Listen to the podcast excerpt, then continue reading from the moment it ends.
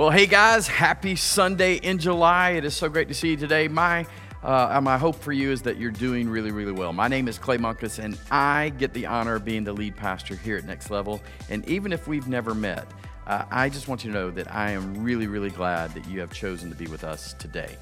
And today we are continuing our series, Theology Matters. And in it, we've been trying to clear up some confusion around this big, important topic of salvation. And if you go back all the way a couple of weeks ago in week one, Joseph talked about how this thing called salvation is much more than just a one time experience, that, that there is this walking it out in a continual process.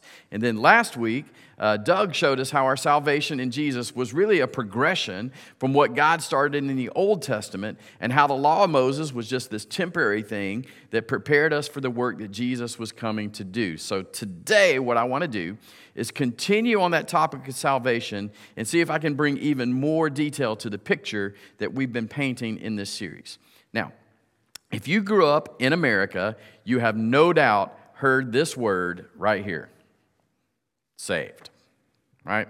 We have all heard that word, especially as it's related to Christianity. And it is probably one of the most overused words in the modern Christian church. And sadly, it's probably one of the most misunderstood words inside of our current culture.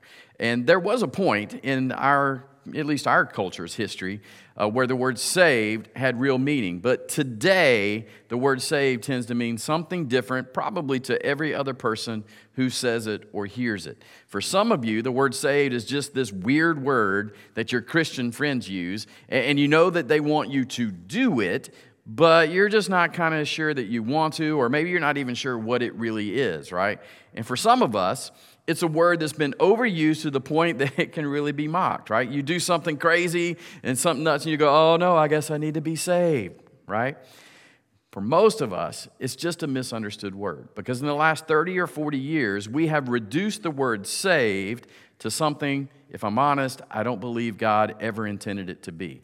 We reduce the word saved to a prayer that if I must be saved, all I have to do is pray this little prayer, and then I get a uh, get a get out of hell free card, right? I've been in services where they scare people, and then they ask, anyone here that doesn't want to go to hell, I want you to raise your hand. Well, who wouldn't do that, right? For some of us, what happens because we don't understand this concept is every time we ask people to get saved, maybe we get saved again and again because I just want to make sure. And here's what I think has happened I think the word saved has been so overused, it's lost its meaning. And over time, it's taken on a new meaning. Like words would do this all the time. The word fantastic, centuries ago, it meant existing only in one's imagination. But today, it means something's really incredible. That's fantastic. There's other words like hacking or hookup or even tool. They all had completely different meanings just 20 years ago than what they have today. And something similar, I think, has happened to the word saved in the 50s and 60s, when this word really became popular and kind of came on the scene, people responded and their lives were truly changed and transformation happened. Like whole communities were changed and churches were changed and marriages and families were changed, addictions were, were kicked. But now, 60 or 70 years removed from that time, it's just another word. It's just a thing that I hope that my children do so I don't have to worry about them if they drop out of church. It's just a thing that I said I did, but I'd never really changed the way I live. So we say, well, I tried that and it didn't work.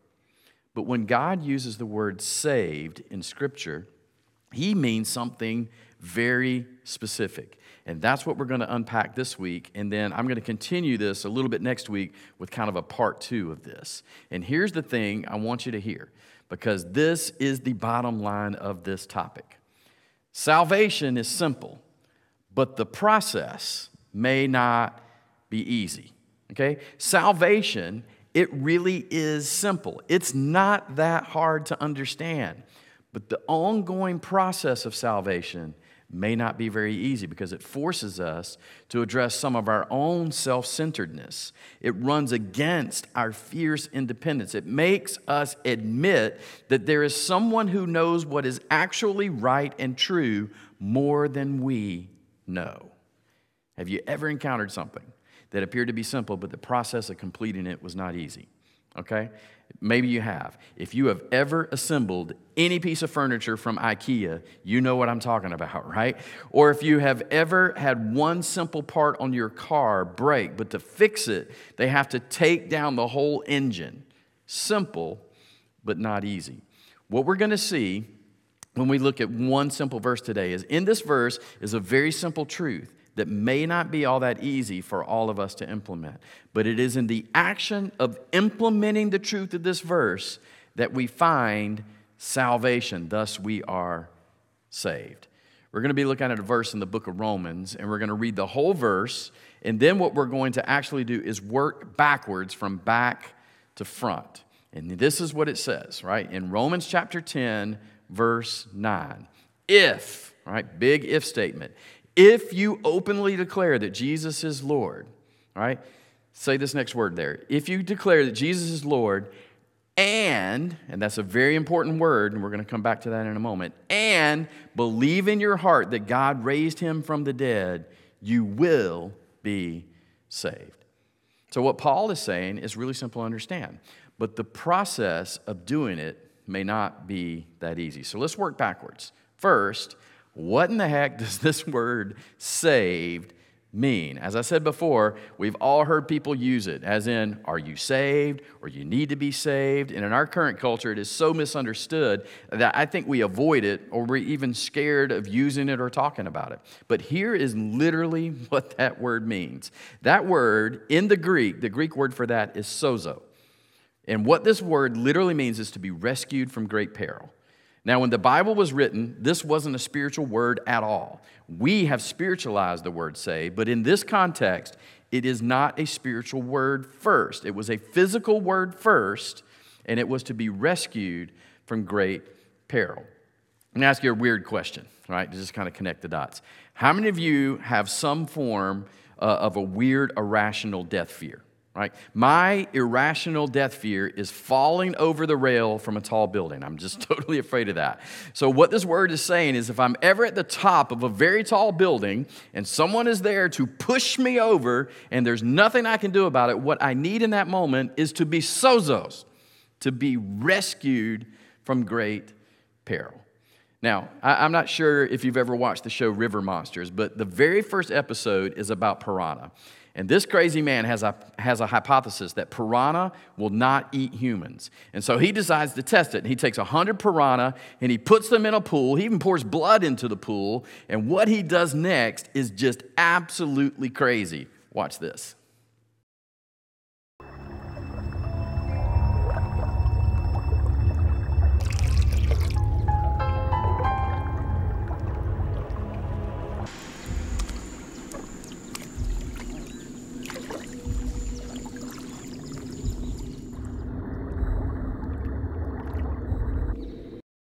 Now, I have to tell you, when he gets in the pool with the piranha, I was like, You are about to need to be sozos. You are about to need to be rescued from great peril. And in the context, Paul uses this word. The people understood what it meant to be rescued from a great perilous situation. So when Paul began to write about it in a spiritual context, they understood what it meant. They understood that Jesus died so that I could be sozo so Jesus died that I could be rescued from great peril. They understood that we are born into great peril. We are born into sin, a world where we are separated from God, a world that will devour us, a world where we have been separated from our Heavenly Father and all the purpose that He has for us, a world where we are spiritually dead. We are born into a situation where if we are not sozos, we are not going to be rescued from that perilous state and we will live separated from God. So, what Paul says here is no, no, no, no. Wait, something has occurred, something that can sozo you. It will be something to rescue you from great peril, not physically speaking, but spiritually. And here's the thing there is absolutely nothing that you or I can do to earn the right to be sozos. It's a gift that we accept, and we begin to unpack what Paul said. We can live this out as truth, right? we do none of the rescuing. All that we do is call out to the rescuer. So let's keep working backwards from there, right? So you can be saved. Then the scripture says, Believe it in your heart that God raised him from the dead. Okay, so the first thing going backwards is we must believe. And we're going to talk about that next week a little more. But what must we believe? Not that Jesus was born on Christmas, not that Jesus was a good guy who preached some good things, not that he was a prophet, not that uh, he preached some, some radical kind of stuff, not that he was a great leader. Paul says the thing that you must believe is that God raised him from the dead. Now, belief is a fundamental element in any relationship. I mean, if I'm going to have a good marriage with my wife, I must believe she loves me.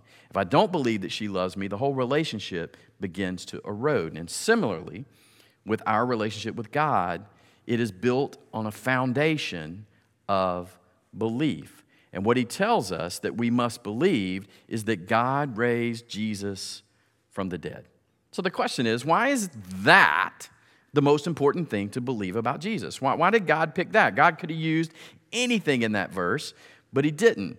All right? He could have said, if you believe in your heart that Jesus was Messiah, if you believe in your heart that Jesus was a healer, if you believe in your heart that Jesus was born of a virgin, there's a lot of things that he could have said, but he said, if you believe in your heart that God raised him from the dead.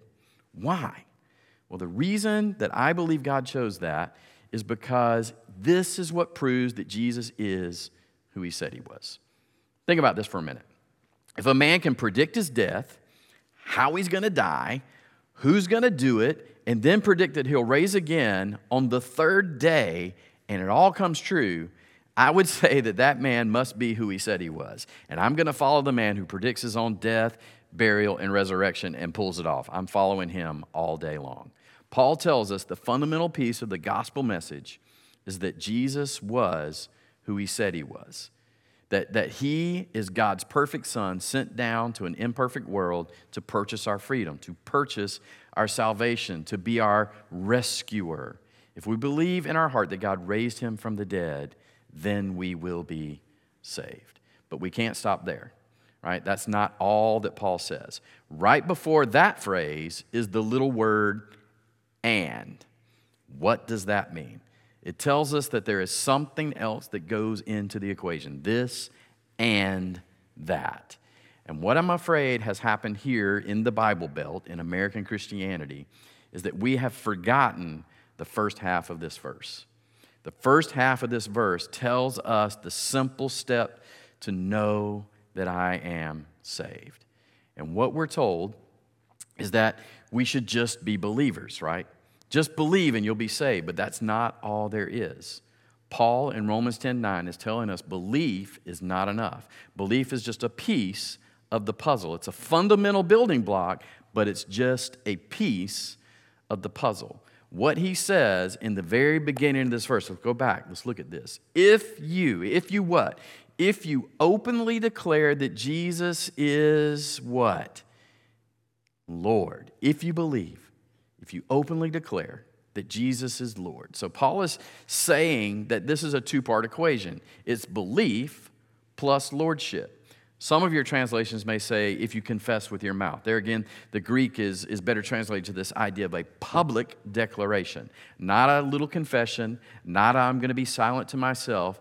I'm going to confess what I believe. This is an outward declaration that people look at my life and they can tell that Jesus is Lord. Now, we need to talk about this for a moment. That word Lord is another one that's been hijacked by our generation, right? Because we say it. When we're in churches, we say it, we sing it, we read it. We just think it's another word. But the Greek word Lord here means this absolute ownership. Absolute ownership. When we see that word in Scripture, when we see that word on a screen during a song, I want you to remember what it literally means is absolute ownership. The verse says here, if I openly declare that to all the world that Jesus owns me absolutely and believe in my heart that God raised him from the dead, then I will be saved. See, That's the simple step. But it's not easy for us to say and mean, Jesus, you can have absolute ownership of my life. Jesus, I invite you to be my Lord. Jesus, you can have every part of me. Jesus, I am surrendering to your way of operating, to your way of seeing things. That's hard. What's easy is saying, Jesus, you can take my sin and you can own that. Jesus, you can take my problems. You can take my guilt. Jesus, you can take my shame. That's all important stuff. But let's be honest, that's easy. But saying, Jesus, you can have absolute ownership of my entire life, that's not easy. I have people ask me pretty regularly, you know, every day I'm finding out things that I need to give God control of. Does that mean I'm not saved? Well, no, wait.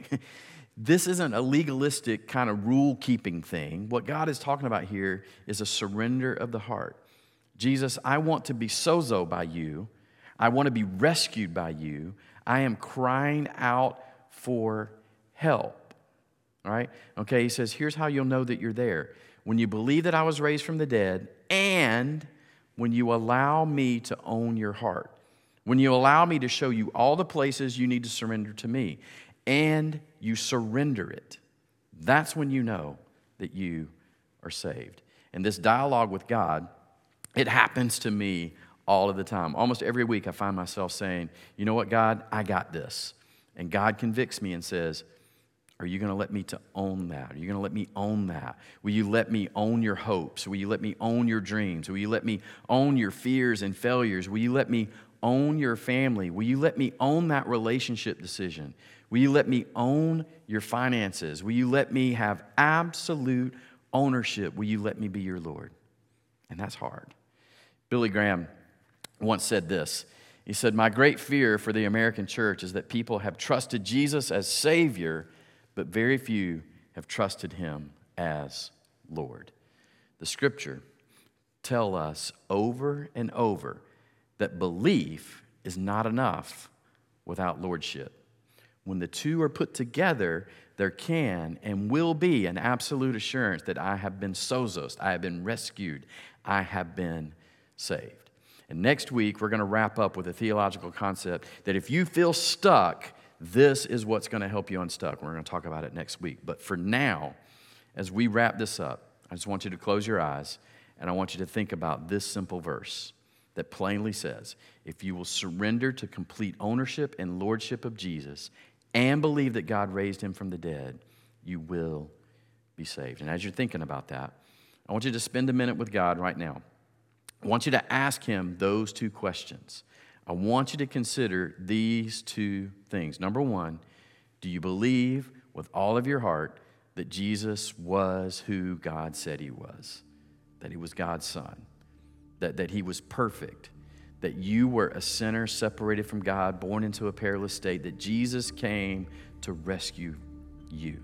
He came to sozo you. He came to pay the price for you. He lived, He died, He raised again, and He is who He said He was. Do you believe that? I believe that probably most of the people who are watching this right now, you would answer that question yes. The question for us now becomes the first part of that verse that we just shared. It's the simple part that's not so easy. And this is what it is Have you surrendered total ownership to Jesus? Have you allowed Him to completely come in and take over your life, or are there pieces that you keep holding back? And when you prayed that prayer, was it just a prayer to get Jesus as Savior, or did you surrender your life as Lord? How do you know? How do you know if you've been saved? It's who do you live for? Do you continue to live for you, or did you begin to live for Jesus? And maybe right now, as you reflect in it, you're realizing, wow, I'm just living for me. I, I live my own life. The person in complete ownership of my life is me. Therefore, it makes me my own Lord. And if that's you, I'm not going to beat you up over it. I'm actually going to celebrate that God is showing you something. I'm going to tell you that you can change that when you're ready to cry out for help. That your only role in this salvation is to cry out Jesus and say, I don't want to control this anymore. I don't want to own this anymore. I don't want to be my own Lord anymore because it doesn't work. Will you come rescue me from this peril that I'm in? So, Jesus, I'm ready to give you my ownership of my life. You are my Lord. And today, if that's you, I want you to know that living with Jesus as your Lord, giving him total ownership, has been the best decision of my life. And would, I would love for you to find the amazing life that I have found through the hard process of surrender. So, why not just let the pride go and just simply confess, Jesus, I realize I've been owning me, and now I give you ownership of me. Would you just tell him that? Thank him for saving you, thank him for dying for you so that you could live. And if you're serious about those words, I want you to take the next step that Paul talks about of our declaration that Jesus is your Lord. Just tell someone today that you have completely surrendered your life to Jesus. And thank you, Jesus, for every person here that's finding the extraordinary life that you give. May we grow deeper with you each and every day. Amen. Well, hey, friends, thanks for joining us today. If you think today's message might be valuable to someone you know, would you mind sharing this video? Not only could it be helpful for them, but by sharing this content as well as liking and subscribing to this channel, you are helping us as a church accomplish our mission to raise the reputation of Jesus. And along those lines, if uh, you don't mind, if I could ask you to head over to our website at nextlevelchurch.org/give, choose one of those giving options there. Your faithful support helps us raise the reputation of Jesus where we live, work, and play. Now, by way of benediction, let me read to you once again the words from Romans chapter 10, verse 9, where Paul says this If you openly declare that Jesus is your Lord and believe in your heart that God raised him from the dead, you will be saved. May you, this week, declare that Jesus is Lord May you invite him into an ever increasing place of control in your life, and may you find a rich and satisfying life in doing so. Hey guys, have a blessed week. We'll see you every day on all of our social channels. If there's anything that we can be praying for you about, uh, just let us know through social or go to our website and click on the prayer box. Love you. See you back next week.